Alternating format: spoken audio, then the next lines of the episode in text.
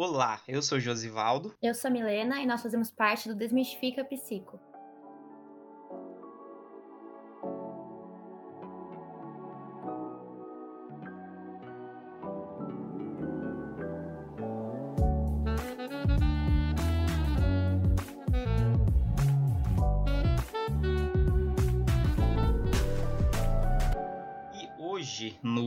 quadro falando sobre, né? Mais um quadro falando sobre, a gente vai falar sobre o tema da maternidade e paternidade compulsórias, uh, que uh, é um nome uh, difícil para aquela pressão social que Uh, que as pessoas fazem em cima de pessoas, homens e mulheres, que declaram abertamente que não querem ter filhos, por quaisquer razões que sejam. E que fique claro, uh, é bom a gente esclarecer isso logo no início, uh, nós temos plena consciência de que essa pressão social ela recai 99,9% nas mulheres, né? Os homens, uh, o máximo que, que acontece com eles é uma tia ou sei lá, um, um, amigo enchendo o saco porque ele não quer ter filho. Mas não chega a ser uma pressão social como é o caso das mulheres. Uh, que, assim, uh, só para começar, eu acho que a, a ideia central é de que a mulher ela não se realiza uh, plenamente se ela não tiver filhos. É bem por aí, né? Como o Josivaldo disse, isso recai muito mais sobre as mulheres, porque a gente tem que pensar em todo um contexto sociocultural, né? Então, a gente é atravessado incisivamente pelo machismo, então, claramente isso vai recair mais sobre as mulheres, ainda mais porque principalmente no Ocidente, tem uma visão muito de insociabilidade entre a figura materna e a figura da mulher. É como uhum. se a mulher ela já fosse inatamente mãe, como se é, ela tivesse nascido simplesmente para isso. Por ter o dom da reprodução, é como se ela não tivesse escolha. Só que tem, na realidade, a gente sabe que a mulher tem escolha, porém tem uma pressão muito grande exercida também pelas, pelas agências de controle, né? Se a gente for pensar principalmente pela igreja, isso é muito reforçado, a gente for pensar lá atrás, desde sempre com a imagem da Virgem Maria. Então, se a gente for pensar que a Virgem Maria é uma mulher, uma mais de uma mulher, que concebeu Jesus Cristo sem ter tido relações sexuais. Isso diz muito sobre como é a visão conservadora acerca da mulher, acerca da sexualidade e acerca da maternidade, né? Então é uma visão completamente dessexualizada da mulher, mas que concebe um filho e a gente não sabe mais muito sobre, sobre ela, por exemplo, além do fato de que ela é mãe de Jesus Cristo. Então, muitas vezes, a mulher não quer ser mãe, mas tem uma pressão muito grande para que ela seja. Tanto que tem muitas pessoas que, quanto, é, quanto mais velha a pessoa, a mulher vai ficando, a pressão que a, que a sociedade exerce vai crescendo. Porque como se a mulher ela fosse ficar inválida depois que ela não pode mais ter filho. Sendo que na realidade não, né? Então, tem uma pressão muito grande. E mesmo as mulheres que têm filhos é, também sofrem muita pressão. Então, tem filho, mas, por exemplo, é mãe solo. Aí já sofre um monte de pressão, porque já é uma coisa muito difícil para a mulher passar por isso, porque é um período de muitas mudanças hormonais, é, mudanças comportamentais também. E aí é como se a culpa recaísse sobre a mulher. Então, ou se é mãe, mas, por exemplo, em algum momento deixa a criança com alguém e sai. Isso recai muito sobre a mulher também. Tanto que dá para ver que com pais, né, com homens, isso não recai dessa forma. Porque é como se o pai estivesse fazendo um favor de estar tá cuidando do filho. E a mãe não estivesse fazendo mais do que obrigação, né? É, isso até assim, se a gente for pensar no, naquelas é, histórias de, uh, de, enfim, de contos de fadas, eu acho, uh, que sempre a, a, princesa tá lá no castelo, ela precisa ser resgatada por um príncipe, um cara que vai lá de cavalo se aventurar, e a gente pode fazer um paralelo disso com essa visão, né? Porque, bom, então, uh, se a mulher, as tarefas centrais dela na vida são reproduzir e cuidar da casa, o papel do homem é sair de casa e conquistar, etc. E justamente o, uh, a questão do, do homem com a paternidade é aquela coisa. Ah, você não vai deixar um herdeiro, né? Mas não é algo que chega a ser uma. Não é algo que chegue a pesar sobre, sobre o, o, os ombros dos homens. Enfim, e aí não é, não é nosso tema hoje, mas até tem aquela coisa, né, do, do aborto masculino, que o cara tem um filho é, e vai embora e abandona o filho e ninguém recrimina o cara, né? Então, é, essa a relação é do homem com a, a obrigação da paternidade, ela é bem mais frouxa. E tem isso que você falou, né, da, assim, da maternidade longe da romantização. social. Cara, é, é, assim, eu sou homem, claro, mas uh, eu uh, tenho uma certa ideia do que é uma, por conta do convívio com, enfim, tem uma irmã que, que já tem filhos, etc. É um, é um trabalho árduo, né? Um, você, você ter uma, uma criança. Por quê? Primeiro, geralmente os, os homens, né, os pais da criança, não vão querer dividir a responsabilidade pelo cuidado. É que fique claro, não é ajudar a mãe, porque, enfim, o filho não é só da mãe, é do, da mãe e do pai. Então é dividir a responsabilidade pelo cuidado. Uh, dois, que é a questão da que a Milena falou, a culpa aqui que vai recair sobre a mãe por qualquer problema de saúde ou desenvolvimento que a criança tiver, vai recair sobre a mãe, né? Uh, e de forma mais geral, não, não existe um sistema de apoio adequado, por exemplo, de creches públicas uh, que funcionem em tempo integral para as mães que trabalham, por exemplo. Então, é, às vezes a mulher tem que acabar sobre a mulher que tem filho e trabalha, ela tem que acabar sobrecarregando outras mulheres, geralmente a mãe delas ou enfim um amigo, uma tia para ficar com as crianças enquanto elas trabalham. Então, é, é, é, bem, é bem árduo assim a, a, a maternidade. Para quem está ouvindo a gente que tem filho, sabe. A questão da jornada dupla, né? Que, enfim, a mulher trabalha, chega em casa, tem que. É, ainda tem que ajeitar a criança, etc. Então, assim. É, é, é, é de se entender, é, de fato, as pessoas que, por N razões, a gente já vai uh, debater isso, uh, não, não querem Fala, não, não, não quero ter filho, não, não, não está nos meus planos. E aí, inclusive, essa coisa da idealização, né, que, que recai sobre a maternidade, essa romantização, ela causa um sofrimento extra nas mães. Por quê? A maternidade em si, isso mesmo para uma pessoa que deliberadamente decide falar, eu quero ser mãe. É, não por pressão nem nada, eu quero ser mãe, quero ter meu filho. A maternidade em si ela já traz certas limitações em relação à liberdade antiga da mulher, né? Antes da, dela ter o filho. Uh, ela não vai poder ir para, sei lá, se ela gosta de ir uh, para festa, etc., não vai mais poder ir para todas que ela ia com tanta frequência. Ela não vai poder passear tanto quanto passeava antes. Às vezes ela vai ter que ficar em casa porque é, a criança adoeceu. Então, assim, naturalmente, é, a maternidade ela já vai é, criar na, na mãe, em determinados momentos, sentimentos de ambivalência, né?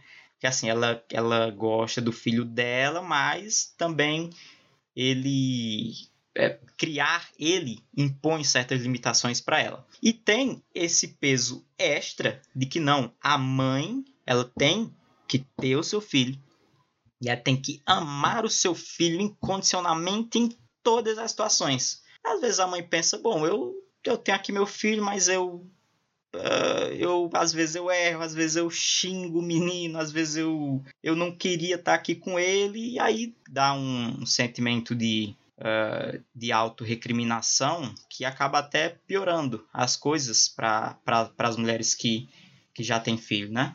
Exatamente. Como a Josi disse, então a pressão ela recai sobre quem não quer ter filho, sobre quem quer ter filho, sobre quem teve, mas não queria, né? Mas por alguma outra questão teve. E de muitas formas, né? O Josualdo falou nesse sentido de muitas pessoas associarem que por a pessoa ser mãe, ela tem que incondicionalmente amar o filho desde o começo e como se ela tivesse já que ter o dom de ser mãe. Só que, como tudo na vida, é uma construção. Então, como o Jos bem falou, os afetos são ambivalentes. A mãe, ela não vai só sentir amor pela criança, ainda mais porque é uma mudança completa de vida, é uma mudança a nível hormonal e é uma mudança a nível psicológico, tanto que muitas mães têm depressão pós-parto depois e até se culpam por isso, como se por ter depressão elas não amassem a criança, mas não é, é uma mudança de vida que passa por muitas variáveis, então muitas vezes a mãe tem que criar sozinha porque o parceiro abandona, muitas vezes a mãe não tem condição de criar a criança, mas acabou tendo filho e vem uma pressão muito grande porque a pressão da sociedade, a pressão dela sobre ela mesma e porque, né, gerar uma vida é muita responsabilidade. Tem a pressão de pensar como que vai conseguir sustentar, tem a pressão de que muitas vezes na realidade, muitas mulheres, elas são demitidas do, do trabalho, né, nesse período de licença maternidade. Então, mesmo quem quer ser mãe passa por muitas coisas. Então, imagina quem não quer mas sente essa pressão, né? Então, como tudo na vida, é construído. É um vínculo que ele é construído, não é perfeito, porque todas as relações elas passam, né, elas perpassam por momentos bons e ruins, é, sentimentos de amor e sentimentos que não são tão agradáveis, mas que a, sociedade recrimina, só que eles são tão naturais como sentimentos bons. E vem uma pressão muito grande, como se a mãe não amasse, como se isso invalidasse tudo que ela faz pela criança e tudo que ela sente.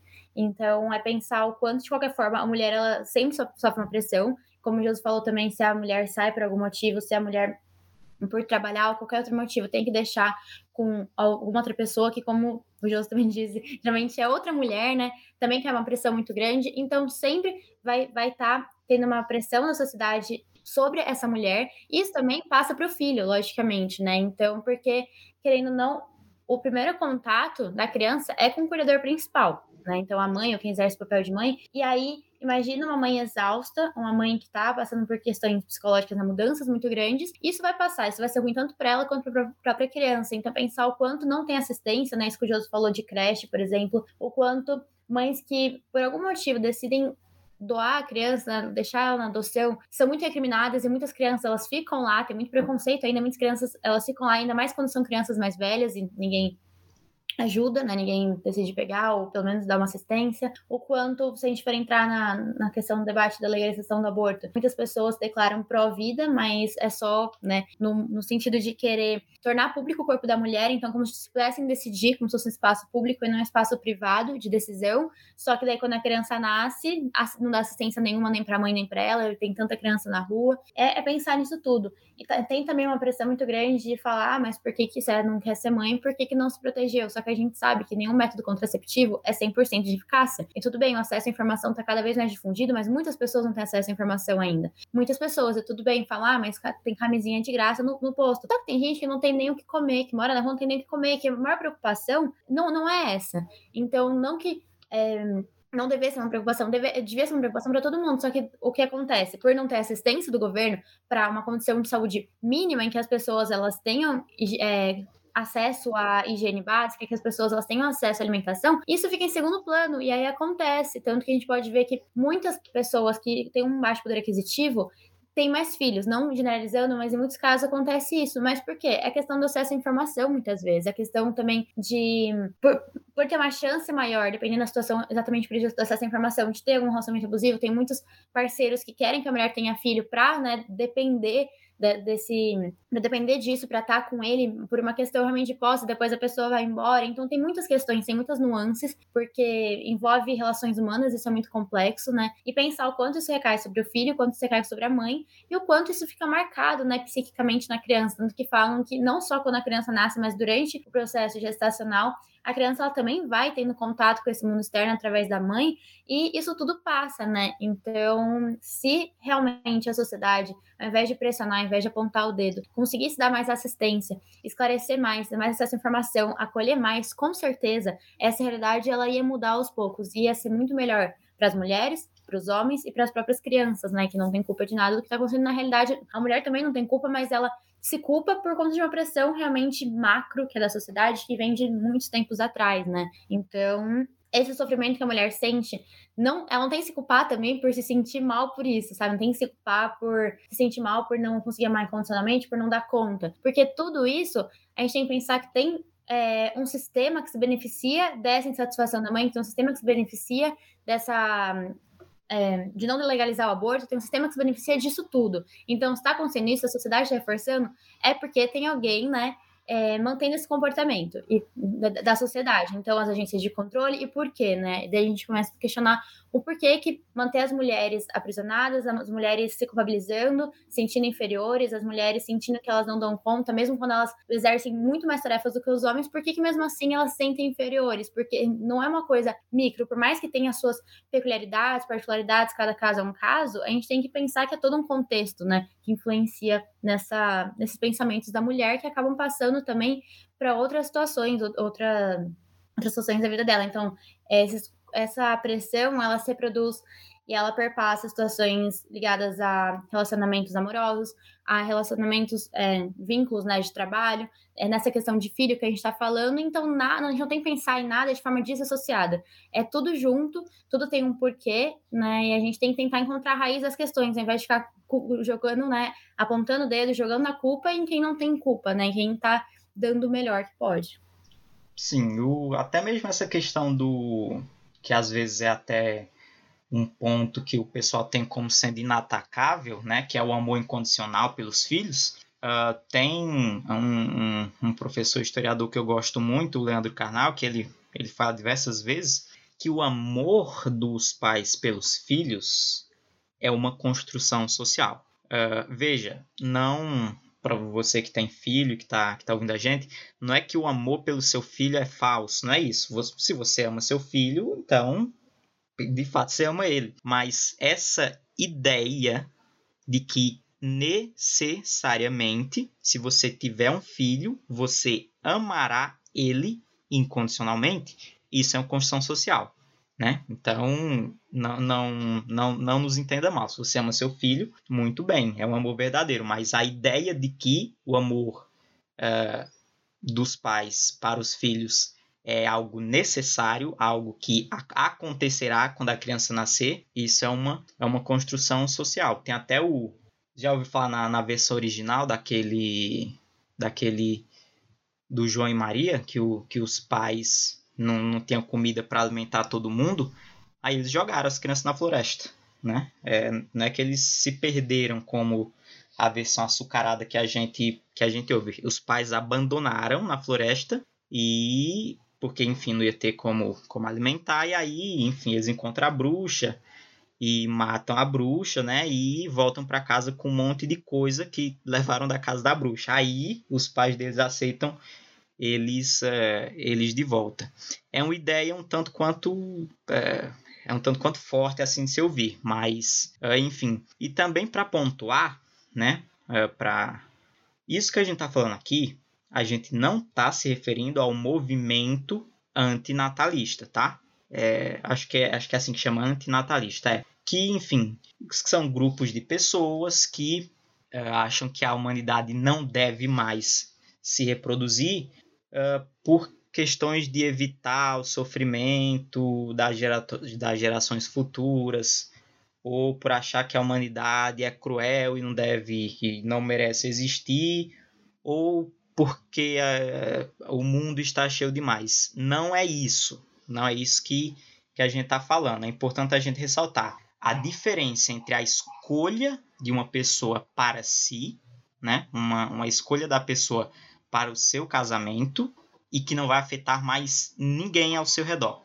Então, eu não quero ter filho, uh, por exemplo, né? eu não quero ter filho, e a minha esposa decidiram não ter filho, ok. Se o meu irmão quiser ter 45, eu falo, não, 45 é pouco, tem 90. Ou seja, a decisão só, só diz respeito a mim. O que é diferente de pessoas que uh, decidem ter filhos e acham que é obrigação de todos, né? ter filhos. Uh, ou seja, é, impõe as, suas, as suas escolhas uh, a, aos outros. Tem um, um psicanalista gaúcho Uh, ele, ele, deu uma, uma entrevista para uma rádio gaúcha, o, o Mário Corso. Ele fala, ele aponta o fato uh, de que muitas vezes essa cobrança pelos filhos elas ocorrem a partir de, das próprias mulheres, né? Então, é, mulheres mais velhas da própria família, é, ou então conhecidas, falam, é, mas como assim, você, você não vai ter filho? Uh, e, enfim, entra naquela naquela ideia que a gente vinha desenvolvendo nos outros podcasts sobre a questão estrutural do, da, da visão patriarcal, etc., que as próprias mulheres uh, introjetam, né? E é interessante que a gente nem combinou de fazer essa sequência, mas que acaba que um podcast uh, complementa o outro. E aí o que é que, é o, que, é que o Mário Corso fala? É, é, essas mulheres que ficam cobrando as outras para que elas tenham filhos, é, são mulheres que provavelmente já, já passaram né, pela, pela maternidade e já viram que a maternidade não traz aquela completude desejada, que é vendida socialmente. Só que a maternidade não é um projeto que você inicia e se não der certo você para. Ah, não quero mais. Não. Você vai ter que criar o filho. E aí essas mulheres passam a repro elas passam a reproduzir o discurso que cativou elas e passam a induzir as outras mulheres a serem mães também. Ou talvez por realmente não ter coragem de, de admitir a desilusão, né? E enfim, aí ficam reproduzindo esse discurso, ou ele fala por ressentimento mesmo, de não querer sofrer sozinha. E aí fica uh, instando as outras mulheres a, a terem filhos também, porque é, é natural e é assim que é, é assim que tem que ser. E tem, quando, quando tá, tá falando sobre assunto, eu gosto dos argumentos, né? Então, vamos, vamos ver aqui alguns argumentos que as pessoas que acham que todo mundo tem que ter filho, os argumentos que eles usam, que é só, só pérola. Quem vai, Milena, quem vai cuidar de você quando você envelhecer? Eu falo exatamente sobre isso. exatamente. Quem é que vai cuidar Falo de você muito quando como você se a envelhecer? pessoa tivesse. Se a pessoa fosse estar fadada à solidão por não ter filho. Assim, na realidade, tem pessoas que têm filho, mas daí o filho segue a vida e nem vai ficar tão próximo do- dos pais assim também. Sim, é o filho previdência esse aqui. Esse aqui é o, é o filho previdência. Se você vai ter, já pensando lá, lá na frente, pô, quem é que vai cuidar de mim? Ah, pô, você não quer, essa aqui é muito boa. Você não quer deixar a sua descendência no mundo?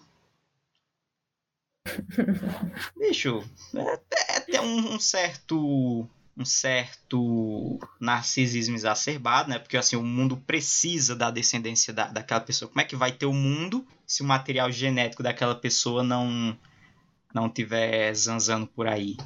E é o destino, é o, o né? É o destino natural de homens e mulheres à, à reprodução. E aí, assim, esse esse terceiro, né? É, que fala que é um destino natural, é, ele, ele meio que é um cruzamento de uma ideia patriarcal, uma ideia religiosa e uma ideia biologicista, né? Então, assim, se ah, os humanos têm capacidade de reprodução e todos os animais da natureza se reproduzem, então por que o homem não vai se reproduzir também? Bom, aí, enfim, entra toda aquela questão que, que, que distingue os homens dos animais, né? Ah, enfim, só, só pelo fato da gente conseguir se colocar essa questão, né? ah, de, de se, se é ah, se é o que eu desejo ou não ter filhos, isso já mostra a, a, a complexidade que, que, uma, que um ser humano tem em relação aos demais animais, né? Eh, nós somos seres de linguagem, né? Nós não seguimos eh, lógicas eh, naturais eh, necessariamente. Então, é, é, um, é, um, é um dos argumentos mais usados esses, mas que é, assim como os outros também não, não, não tem muito pé nem cabeça. E o, o último, que, que, é, que é como se fosse um. É, ele vem desse terceiro, mais ou menos, que é o realizar-se por meio dos sucessores. E é o mais perigoso também, né? Por quê? A pessoa diz, não, o que eu não conquistei, o que eu não consegui ser, o meu filho será. E aí, meu irmão, esse os filhos desse pessoal são dos que, que lotam os consultórios dos psicólogos, porque eh, você ter que eh, cumprir eh, metas, eh, cumprir missões que não são suas, que são dos seus pais, é, é assim, eu acho que é o é um dos carros-chefe da psicoterapia, porque ah, mas eu quero ser tal coisa, mas meu pai quer que eu seja médico, meu pai quer que eu seja isso, minha mãe quer que eu seja aquilo. Então, assim, são são argumentos rasos, são, são argumentos uh, bem bem rasos se a gente for fazer uma não precisa nem fazer uma análise muito aprofundada deles. E uh, por último, tem os, os motivos pelos quais as pessoas não querem ter filhos. Primeiro, uh, tem a questão da falta de vocação, né? Tem gente que uh, tem um temperamento um pouco menos calmo e que não é bom que, que tenha criança por perto, porque tem pouca paciência. Tem gente que, que fala abertamente que não gosta de criança. E aí, enfim, eu não sei se aí seria um problema ou não. É, porque assim, uma coisa é você dizer que, que não que não que não tem vocação para dar com criança. Outra coisa é você dizer, eu não gosto de criança. Aí, enfim, mas é um dos argumentos que o pessoal usa. Outro, e que, enfim, esse realmente é inatacável. Você vai ter uma vida financeira mais tranquila se você não tiver filhos, né? Uh, enfim, todo mundo que, que tem filho sabe investimento pesado que é você uh, educar e alimentar e vestir uma criança uh, até pelo menos seus 18, 20 e poucos anos. Ou, outro argumento, simplesmente não, simplesmente tem outros objetivos, sendo é que a pessoa determinou que não, não vai querer ter filhos. Mas às vezes os objetivos, por exemplo, profissionais, eles exigem uma, uma dedicação que, quando você for colocar assim na, na ponta do lápis, você vai ver que vai ficar muito difícil você conseguir ter um filho e educá-lo adequadamente. Então a pessoa deixa de lado essa a questão da, da maternidade, da paternidade. Ou pessoas que realmente têm, enfim, é, tem na, na sua gama de desejos para a vida não está incluso a paternidade a maternidade. Não é nem que é uma coisa elaborada. Não, não quero ter por isso, isso, isso. A pessoa simplesmente não tem um desejo de, de ter uh, um, de, de, ter filhos. Então, uh, o que a gente queria, uh, a, a ideia que a gente queria passar é que a maternidade e a paternidade, elas são uma das possibilidades de realização na vida de uma pessoa, sejam homens, sejam mulheres, mas elas não são as únicas. Então, uh, Uh, acho que cada pessoa, né, uh, ela tem que, ela própria, vamos dizer assim, fica, se olhar no, no espelho e refletir sobre o que ela quer para a vida dela, né? Porque se você quiser ter filhos, ok, é uma, é uma missão árdua, mas se você quiser, leve em frente. O que você não pode fazer é, é assumir uma responsabilidade por, por pressão social, né? Porque quando a ambivalência bater, aí você pode ter problemas.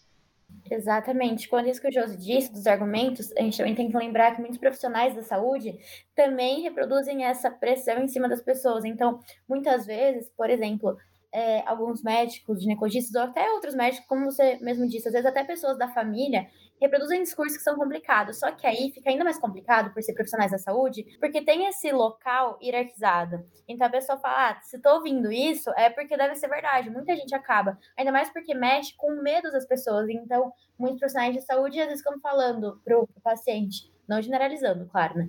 Mas ficam falando: ah, se você não, não quiser ter um filho, seu marido pode te largar. E desconsidera muitas coisas, desconsidera o quanto talvez a pessoa talvez não queira ter filho, talvez não possa ter filho, talvez nem seja os planos dela, pelo menos no momento. Como já falou, às vezes a pessoa quer, mas tem outros planos de trabalho, alguma coisa assim no momento. Às vezes a pessoa não tem marido, ou tem, mas ela não quer ter filho, ou ele não quer ter filho, ou os dois não querem. Às vezes a pessoa por exemplo, no caso de ser uma mulher que a gente está falando, essa pessoa pode ser da população, fazer parte da população LGBTQIA, mas por ser mulher, por ter capacidade produtiva, como o José falou, numa lógica muito biologicista, as pessoas falam isso e aí não pensam em como isso pode repercutir na cabeça da pessoa. Então, é muito complicado, ainda mais quando é falado por pessoas que estão numa posição hierarquizada né, na sociedade, querendo não existe muita hierarquia. Então, os discursos médicos, eles têm muito mais peso do que os discursos populares. E, e no, num sentido é, bom, no sentido né, de conhecimento científico, só que assim, tem muitos discursos que são de, é, de, opiniões próprias dos médicos, das pessoas, enquanto pessoas, não enquanto pessoa formada em medicina, e que as pessoas elas acatam por pensar, não, é um, é um médico ou é uma médica falando. Então, isso é muito complicado mesmo. Como o Josi falou, a gente não tá falando que ter, é, que ter filho é errado ou certo, mas sim que é um, é um, grande investimento, porque a gente tem que pensar na questão da responsabilidade também. É uma coisa que vai mudar completamente a sua vida e é uma vida que você está gerando. Então, o quanto de responsabilidade a gente tem sobre uma vida que está sendo gerada, porque o primeiro contato da, das crianças, né, é com os cuidadores principais, e mesmo ao longo da vida, mesmo, né, que naturalmente, dependendo da situação, a criança, né, vai, vai, crescendo e a pessoa vai se afastando dos cuidadores principais, mesmo biológicos, o que acontece é que mesmo assim tem um vínculo. Então é uma responsabilidade muito grande, né?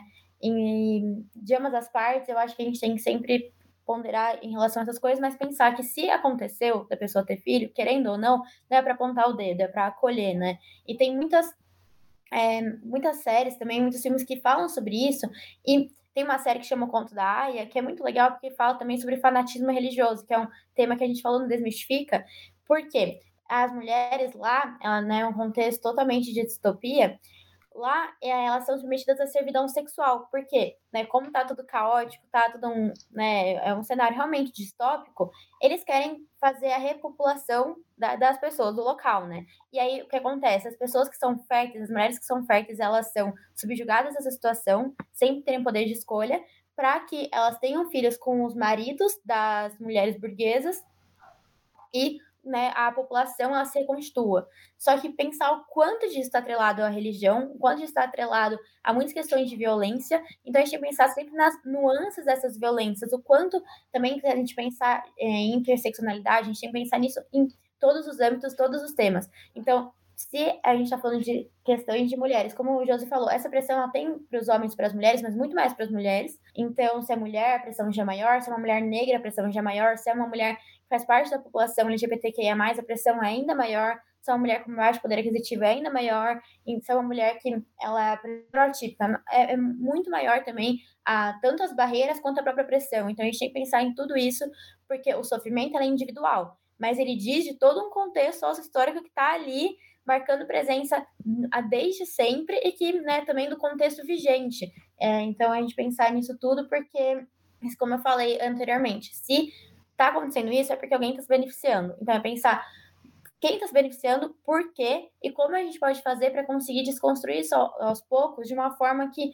ter filho ou não seja uma decisão exclusiva, tanto da, da própria mulher, principalmente dela, né, pro corpo dela, quanto do parceiro, se ela quiser, se ela tiver um parceiro e se né, for como um acordo da situação, e não uma pressão social, porque muitas vezes a gente acaba fazendo com que o filho seja produto dos nossos desejos, e não é. Ele é uma pessoa à parte. Ele nasce da mulher, tem um vínculo, um laço sanguíneo com, com os familiares, mas é, um, é uma pessoa completamente diferente. Então, para ser mãe, para ser pai, a pessoa primeiro precisa saber ser ser humano individualmente. Isso em todos os contextos. Não tem como você ter um relacionamento saudável se você não sabe ser um ser humano individualmente, sabe, completo, que se baste, que dê conta de si mesmo. Em todos os âmbitos. Então, ainda mais no âmbito de maternidade e paternidade também. Mas falando mais de maternidade por conta né, da pressão que é maior. Então, se for possível a decisão de ter filho, tanto pelo bem da própria pessoa que está gerando, é, quanto pelo bem de quem está sendo gerado, sempre pensar nisso, que é um ser humano individual, não é produto, não é objeto,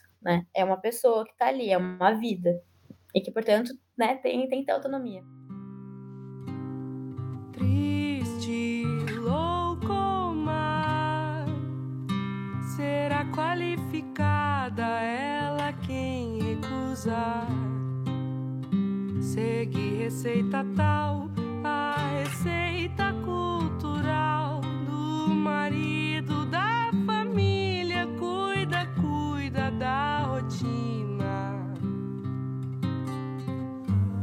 Só mesmo rejeita bem conhecida receita.